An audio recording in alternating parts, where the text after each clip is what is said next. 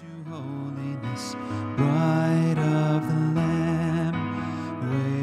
Friends, I hope you're getting the basics of the faith down this week.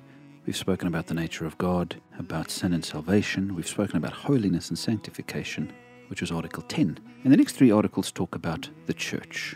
As Article 11 explains, the church is the community that confesses Jesus as Lord, the body of Christ, called together by the Holy Spirit through the Word.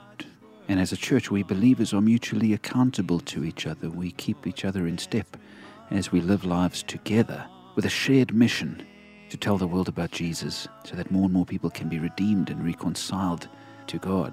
And as with most Protestant denominations, we believe in two sacraments that Jesus himself commanded us to keep. And the first is baptism, which is a means of grace, in other words, a way to experience God's grace, which publicly proclaims that a person has come to faith in Jesus. It's a way for a believer to state unequivocally that they now belong to Him and are part of the church. The Church of the Nazarene does believe in infant baptism because we believe in prevenient grace, that God's grace is on people's lives before they're even aware of it.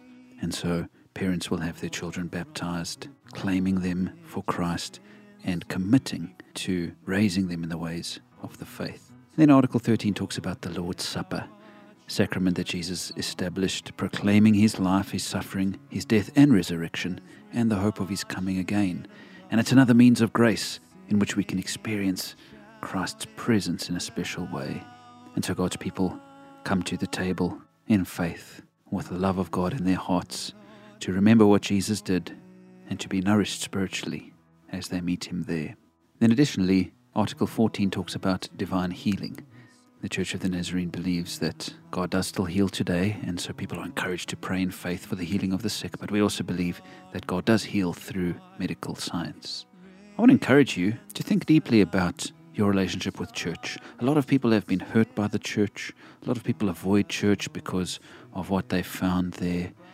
But being part of the church is not just a matter of membership, but it's a matter of unity and being united with the people of God in your community. It is our unity that makes us what we are. And so we go to church and we welcome new believers in through baptism, and together we feast at the Lord's Supper in remembrance.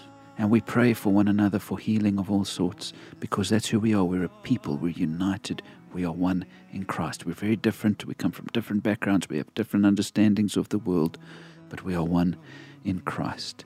And you know, I can't wait to start at this new church because how I've missed the family and faith this year as I've been drifting from one church to the next. It hasn't affected my status in Christ as one of his children, but oh boy, I've missed the fellowship and love that comes from being in a local family of believers. And so I encourage you to call the church your own and to partake in the means of grace at church, friends, because there's great blessing there for all of us. Watchword and song, holiness unto the Lord.